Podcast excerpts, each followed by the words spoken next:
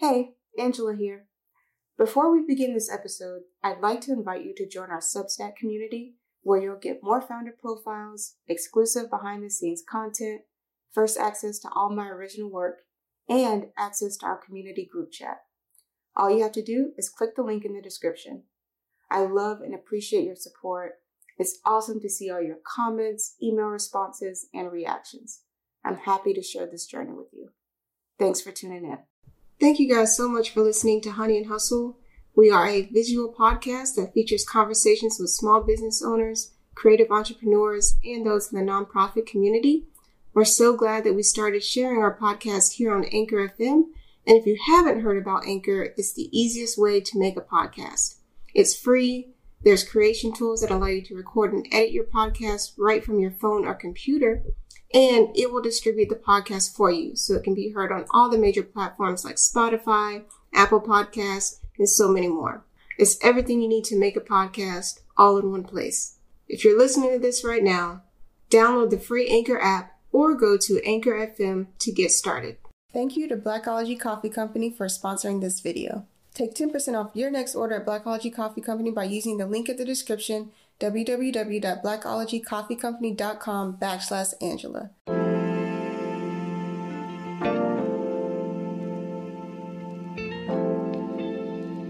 Sabria, you own Project Passport. You're also in a graduate degree program and you're moving, so you have a lot going on right now.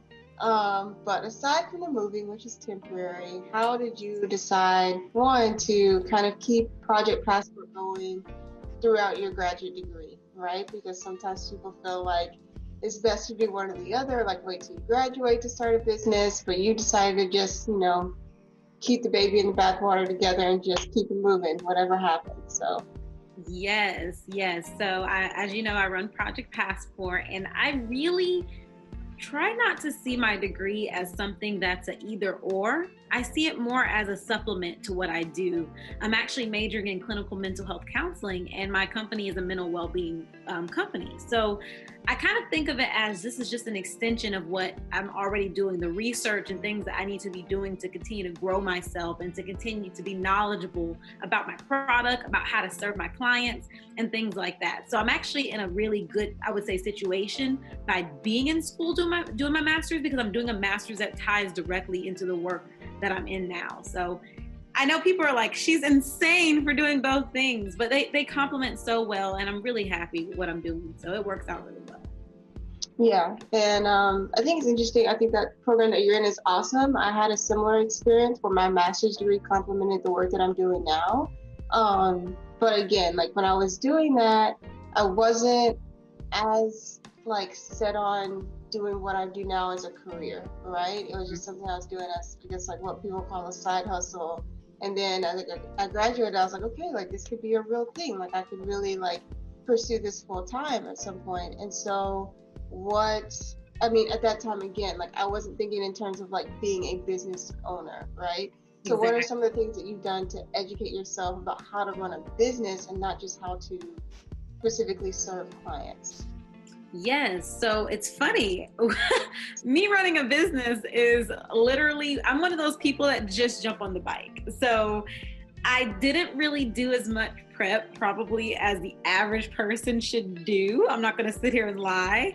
I um, I did a lot of things just through experimental basis. I think there's no perfect way to run a business. You can go through all the checklists and read all the books, but they never really prepare you to run a business. Like people have no idea what it really takes. And for me, I'm learning just through trial and error in many ways. Of course, I do have mentors and I do sometimes read and, and get some kind of insight on things. But honestly, I never really had like a, a true full blown business plan or anything like that. I never had anything like, um, you know, anything that was like um, kind of in stone or structured, I would say. I'm more so focused on just you know, sticking with the fact that I was passionate about what my product was, I'm passionate about mental well being, and allowing that to kind of drive my journey.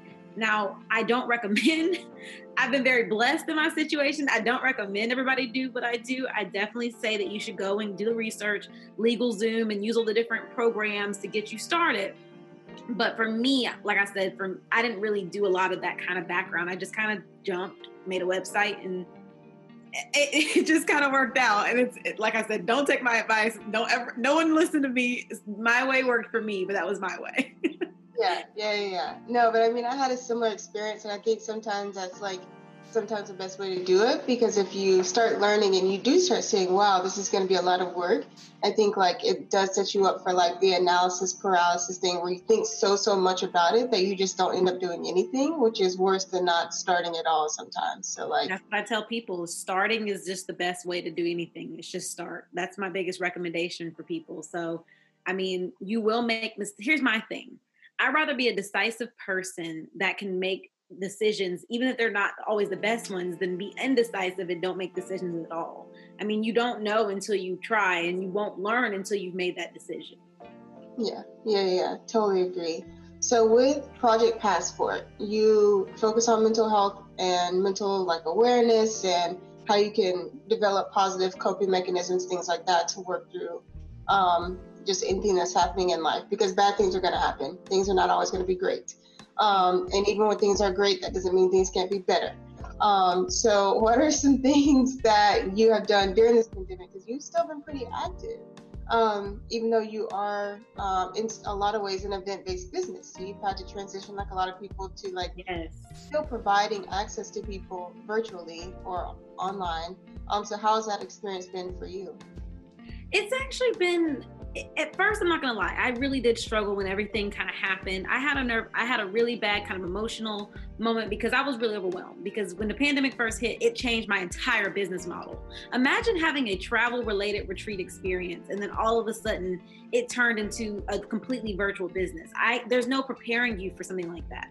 So um, what i did was i focused on the fact that at the end of the day we are a solution based tool based mental well-being experience technically it doesn't really matter where you do it. The point is you're getting tools, you're getting solutions, and you're finding ways to live better.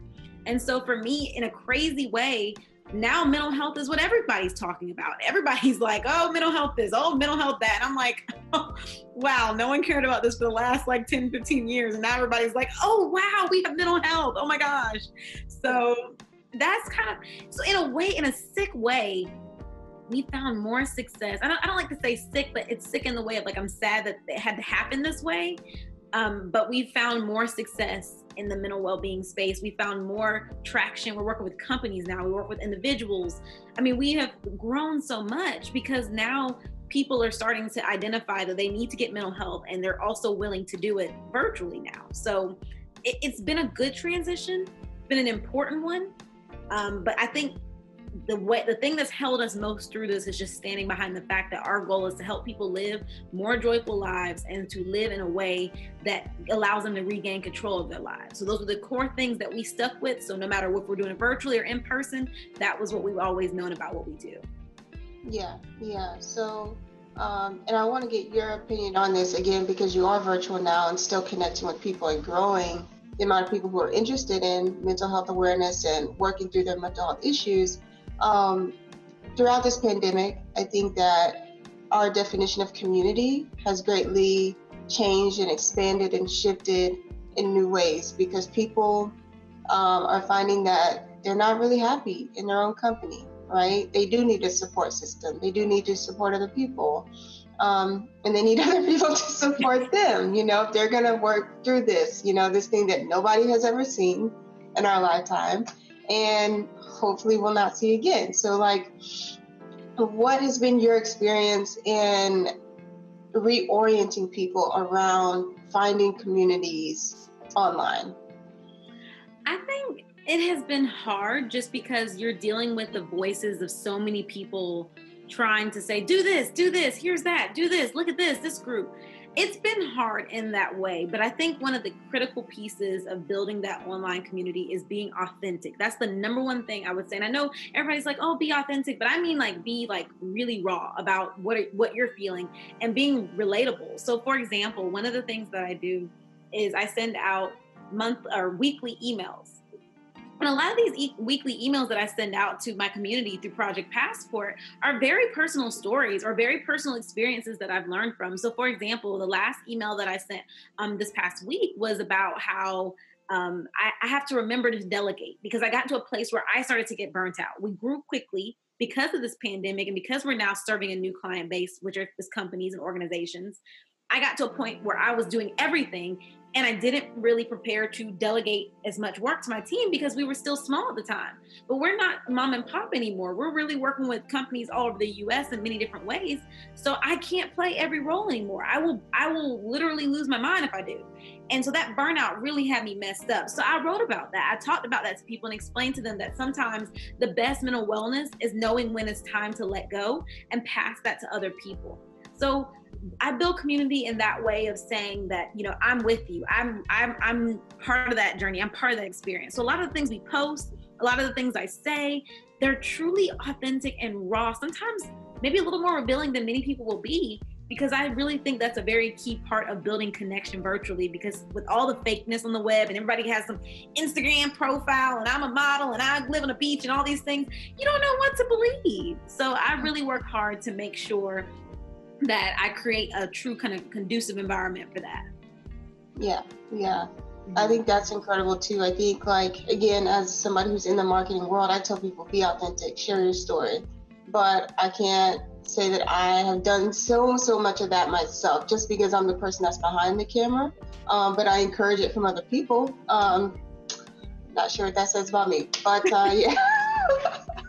We met uh, virtually. So we had been uh, connected on LinkedIn for a while, but also we were in a Facebook group together with some other people that I had connected with in person. So I kind of had a relationship with them and they introduced us. Um, and then another guest on the show, I don't know when they'll meet her. I'll keep her name, you know, TBD in case they haven't met her yet. Um, but you've also connected people out of outside of North Carolina, right? Again, not just for business, but just or I would say not just for business, but you've connected with other business owners on a personal level, right? Um, even people that you don't always work with, which is awesome. And so, what has been you talked about having a mentor, having people that you can talk to, bounce ideas off of, ask questions about. Um, what have been some of the most meaningful connections that you've made with mentors, and how did you make them? Oh, that's a good. That's a really good question. So, I it's crazy. I mean, I just kind of show up at events and show up to things whenever before the pandemic, and I would just, it was, it, you know, just showing up on social social media or showing up in person. And so a lot of these connections have come from just saying hello. I mean, on LinkedIn, just commenting on something that I connect with and saying, "Oh, I love that thing that you posted. I'm I relate in this way." And then they reach back out. So just really being real with the process, being real with my you know just saying hi and and building those connections in the way of like we have things in common. I mean it's crazy but people kind of forget that that's the basic level of life just sharing things in common with other human beings because we're all human beings at the end of the day. And so that's kind of what i do when i reach out on social media is i find that commonality. Some of the people that i've met one lady named lori and i had some other great people that i've connected with and they've just taken to my cause you know when I, I always think about my cause as something that's bigger than me. And it's not about trying to sell myself. It's about selling the fact that I believe mental health and well being should be more accessible.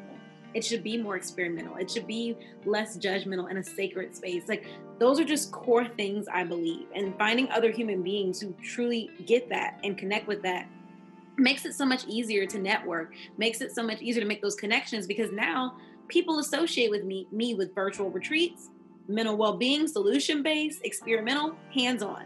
People associate me with those things and so and so now those connections start coming easier because now people are saying hey you need to meet sabria because she does this or sabria you need to meet so and so because she does this. So a lot of those connections have come from just being who i am one and owning that and then two those connections have come from the fact that i you know believe in what i do and i believe that others are going to believe in what I do if I'm authentic and raw about that process. So, I mean, I know it's like it's really hard to to really give a formula for those type of things. It's really hard. It's, there's no perfect way to do it.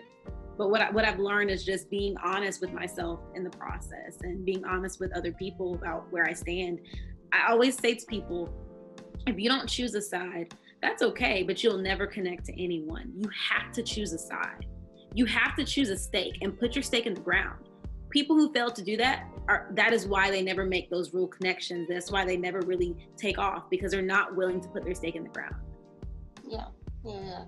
Yeah, I agree with that. Showing up as your authentic self is very important. And I think too that's really important in an age right now where politics dominate a lot of people's online lives. And I think like the way I look at it as like yes, like people's political affiliations may be the most dominant thing that you see, but when you dig deeper on the surface, you may find that like you guys are both dog people, like you really love dogs, you love going to dog parks with your dog, or you're really big baseball fan. So like what really is true and core to your identity and who you are as a person is so much bigger than that. And so you have to be cognizant of what is it, what are the values, one, that you are presenting to the world, and what are the things that you truly care about that make your life what it is and make you exactly. who you are as a person. Um, and I think that more often than not, you will find that there's so much more that connects us as people than what we realize. So. Absolutely. I agree. I agree. Absolutely. Yeah. Uh, but yeah, so thank you so much for coming on today. Really appreciate you coming out. Um, and good luck on your move to Durham. Durham is the best city ever. I can't say enough things about it. So thank you so much for having me, Angela. I'm really grateful to be here. And um, just throughout the chaos of life, I've realized and the, the biggest lesson of all of this is just always keeping your eyes on expectation that you will succeed in this journey. That's been the thing that's carried me.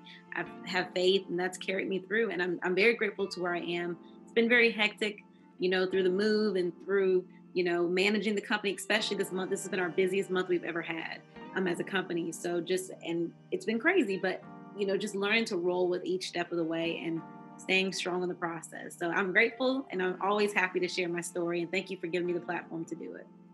Yeah, absolutely.